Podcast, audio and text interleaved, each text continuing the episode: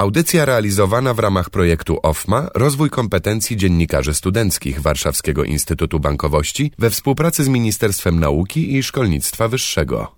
Trzy grosze o ekonomii. Piotr Ktopoliński, dzień dobry. Rosną koszty utrzymania się na studiach. Średni miesięczny rachunek wydatków polskiego studenta wynosi ponad 2600 zł. To oznacza wzrost o około 500 zł w stosunku do roku ubiegłego.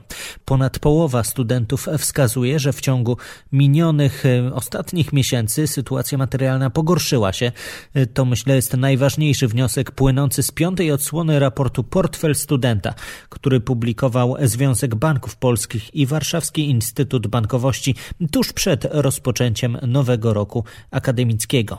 W dzisiejszej audycji rozmawiać będziemy o grubości portfela polskiego studenta Katarzyna Sak rozmawiała z Przemysławem Barbrichem ze Związku Banków Polskich. Kosmetyki, artykuły chemiczne, karnet na siłownię, taksówka, żeby dwa razy w miesiącu wrócić z imprezy, też nie chcieliśmy doprowadzić do rozpaczy rodziców studentów. No i wyszło 2652, to jest o 500 zł więcej niż w ubiegłym roku. No niestety wszystko drożeje i z tym się trzeba niestety pogodzić. No i potem oczywiście patrzymy na to, skąd ci studenci mają pieniądze. 60% studentów pracuje. Na niektórych kierunkach studiów mnie jest sobie trudno wyobrazić pracowanie i studiowanie. Znaczy ciężko mi jest sobie wyobrazić studenta na przykład medycyny pierwszego i drugiego roku studiów dziennych, który pracuje jednocześnie. To wtedy nie wróży zbyt dobrze. Bo nie chciałbym być e, w skórze własnej, jeśli taki student będzie mój wyrostek e, robaczkowy miał operować za parę lat. Podobnie sam jestem absolwentem Politechniki Warszawskiej.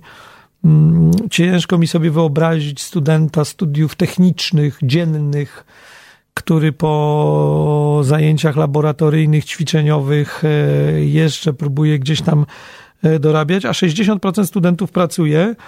No i tutaj sobie dorabia do tych studiów. E, to nie są wielkie kwoty, bo to jest 1000, 2000. No już jak jest 3000 na, na rękę, to, to, to już są takie kwoty, bym powiedział, marzeń. Zresztą ta kwota 3000 się przewija w raporcie wielokrotnie bo po studiach e, to studenci by chcieli, żeby to było trochę powyżej 3000, a to niestety się tak nie układa, bo tylko ci po mm, jako absolwent studiów technicznych, powiem tak, ci, którzy nie poszli na skróty, o, czyli poszli na te trudne, ciężkie studia politechniczne, to mogą liczyć mniej więcej na 3780 brutto po pierwszym roku, y, kiedy są już absolwentami. No ale jak ktoś wybierze takie studia z obszaru y, kultury, sztuki, to będzie to 2330, czyli nawet mniej niż w tej chwili, tak powiem, to minimum y, takie są stawki, więc no, trzeba, trzeba, że tak powiem, wiedzieć, że mm, jak się dobrze studiowało, to potem może być mniej różowo w dorosłym życiu. No, ambicje finansowe można mieć, ale ważne, żeby one były realne. Do tej rozmowy wrócimy za kilka minut, bądźcie wtedy z nami. Trzy grosze ekonomii. I wracamy do rozmowy o raporcie Portfel Studenta 2020 w studiu Przemysław Barbrich ze Związku Banków Polskich. Tak sobie myślę, że um, być może te ambicje finansowe są zbyt wygórowane, jak studenci myślą o tym, e, ile by chcieli zarabiać, kiedy już skończą studia i pójdą naprawdę do pracy, ale jedna jest tutaj takie światełko w tunelu, mianowicie to, że studenci są bardzo świadomi tego, że ważne jest bezpieczeństwo, jeżeli myślimy o e, przechowywaniu swoich pieniędzy. Ważne jest bezpieczeństwo i oczywiście my na to zwracamy uwagę w każdym portfelu studenta, tym bardziej, że to są studenci, to jest taka grupa, która jest, e, że tak powiem, bardzo otwarta na różnego typu nowinki, szczególnie na tą bankowość mobilną. E, natomiast niepokojące jest co innego, że poziom wiedzy, wiedzy finansowej, finansowej. Mhm.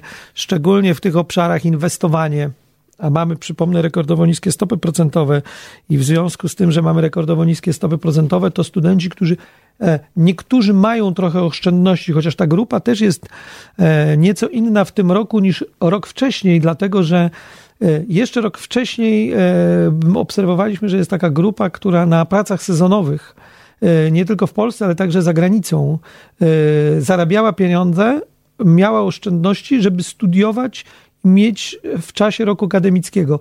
Ten rok, te wakacje, ten koronawirus spowodował, że część nie wyjechała za granicę, część nie zarobiła tyle na pracach sezonowych, na przykład nad morzem, w restauracjach jako kelnerzy, pracując gdzieś tam dorywczo, e, ile by chciała zarobić. W związku z tym e, tych pieniędzy jest mniej i jeszcze jeśli do tego dodamy to, że brakuje wiedzy, jak to zainwestować przy rekordowo niskich stopach procentowych, no to to wygląda, e, to to wygląda marnie. Natomiast jak mówimy o tych ambicjach, no to mm, też zapytaliśmy, ile tacy nasi studenci, którzy dzisiaj startują na studiach, chcieliby zarabiać za 10 lat. No i tutaj kwota marzeń może zaskakiwać, e, bo tu się pojawiają takie kwoty 8-10 tysięcy złotych. To jest możliwe? E, ja myślę sobie tak, że e, jest to możliwe, aczkolwiek jest to trudne. Natomiast my musimy patrzeć na to, że to się wszystko bardzo dynamicznie zmienia. To znaczy, zmienia się bardzo dynamicznie rynek pracy. A w związku z tym, że on się zmienia bardzo dynamicznie, to niekoniecznie ci, którzy są na przykład dzisiaj informatykami wysokich technologii, którzy dyktują warunki na rynku pracy, to będą ci, którzy będą równie dobrze zarabiać za kilka czy kilkanaście lat, bo my pamiętajmy o tym, że e, mamy tych uczelni całkiem sporo i tych publicznych i niepublicznych i one, przepraszam za to słowo, produkują w tej chwili bardzo duże ilości tego typu fachowców. Oczywiście rynek potrzebuje ogromnej ilości tego typu e, fachowców, ale w pewnym momencie następuje nasycenie. Ja pamiętam taki czas, e, kiedy to było bardzo dawno temu, już troszkę po moich studiach, kiedy zaczynałem swoją pracę nie po stronie bankowej, a po stronie dziennikarskiej, jak odchodził do lamusa zawód zecera, kto to dzisiaj pamięta, a wchodziły składy komputerowe i w Warszawie było dwóch albo trzech tak zwanych łamaczy komputerowych. I to oni dyktowali redakcjom ceny, ile to wszystko będzie kosztować, zarabiali gigantyczne pieniądze. Mhm. Tylko, że po paru latach się okazało, że tych łamaczy są dziesiątki i niestety, że tak powiem, przetrwali na tym rynku tylko ci najlepsi, albo ci, którzy byli w stanie nadążyć e, za tym wszystkim, co nowe. Więc dzisiaj wybierając kierunek studiów, albo dzisiaj wybierając drugi kierunek studiów, należy się zastanawiać nad tym, e, jak to może wyglądać e, za kilka, kilkanaście lat. I wtedy myślę, że ta kwota 8-10 tysięcy jest zupełnie realna, czego mm, chciałoby się powiedzieć sobie i Państwu życzę. Do tej rozmowy wrócimy za moment. By pieniądze mieć na dalsze lata życia, warto przynajmniej ich część zaoszczędzić. Jak to zrobić? Jak przekonać młodych, którzy nie zawsze u progu swojego studiowania myślą o przyszłych czasach, przekonać do tego, by jednak część pieniędzy odłożyć na później? O tym za moment. Trzy grosze o ekonomii. Zarabianie, wydawanie, oszczędzanie, inwestowanie. Te tematy poruszamy w dzisiejszej audycji Portfel Studenta 2020. Ten raport z Przemysławem Barbrichem ze Związku Banków Polskich omawia Katarzyna Sak. Raport nam pomaga pomyśleć o tym, y, że może nie być ciężko i są w raporcie wskazówki na temat tego, jak zaoszczędzić trochę pieniędzy. No tak, tak, tak. No my próbujemy tam, że tak powiem, podpowiadać. Zresztą to, ja ostatnio miałem taką fantastyczną przyjemność rozmawiania z takim guru polskiej bankowości, e, taką osobą, która od wielu lat dla wielu bankowców jest takim wyznacznikiem tego. E, mówię o szefie obecnym Rady Nadzorczej BNP Paribas, panu prezesie Józefie Wancerze.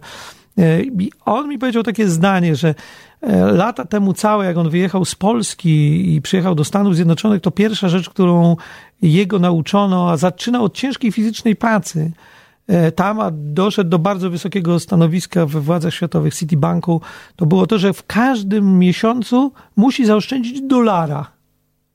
Bo i to nie jest ważne, jakie są stopy procentowe.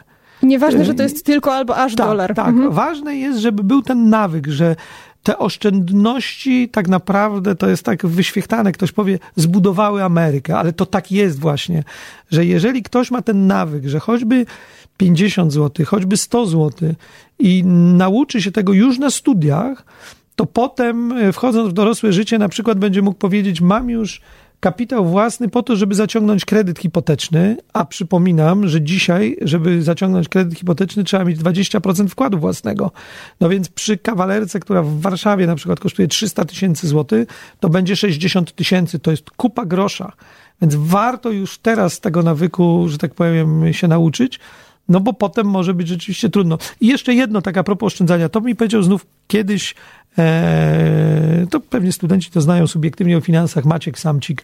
Ja mu, pamiętam, zadałem takie pytanie żeśmy się spierali, e, jak to oszczędzać, prawda? Mówiłem, że jak student albo jak ktoś, kto zarabia poniżej średniej krajowej ma zaoszczędzić, żeby, mu, żeby przestał tak doradzać.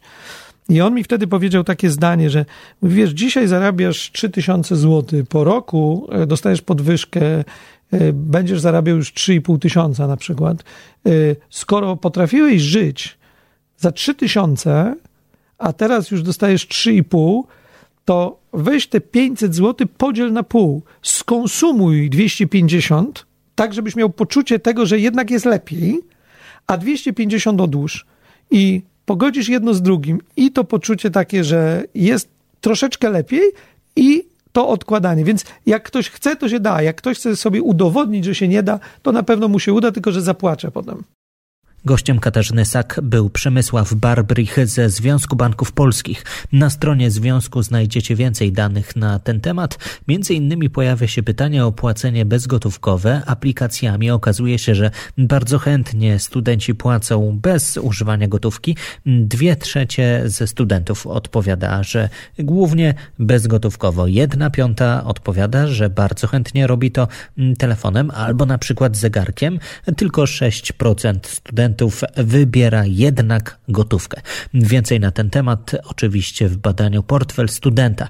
Jeszcze jedno miejsce w internecie, do którego zachęcam. Zapraszam do śledzenia podcastu 3 grosze o ekonomii.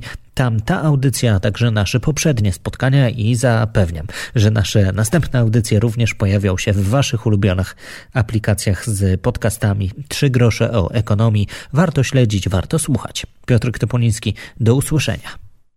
Audycja realizowana w ramach projektu OFMA Rozwój kompetencji dziennikarzy studenckich Warszawskiego Instytutu Bankowości we współpracy z Ministerstwem Nauki i Szkolnictwa Wyższego.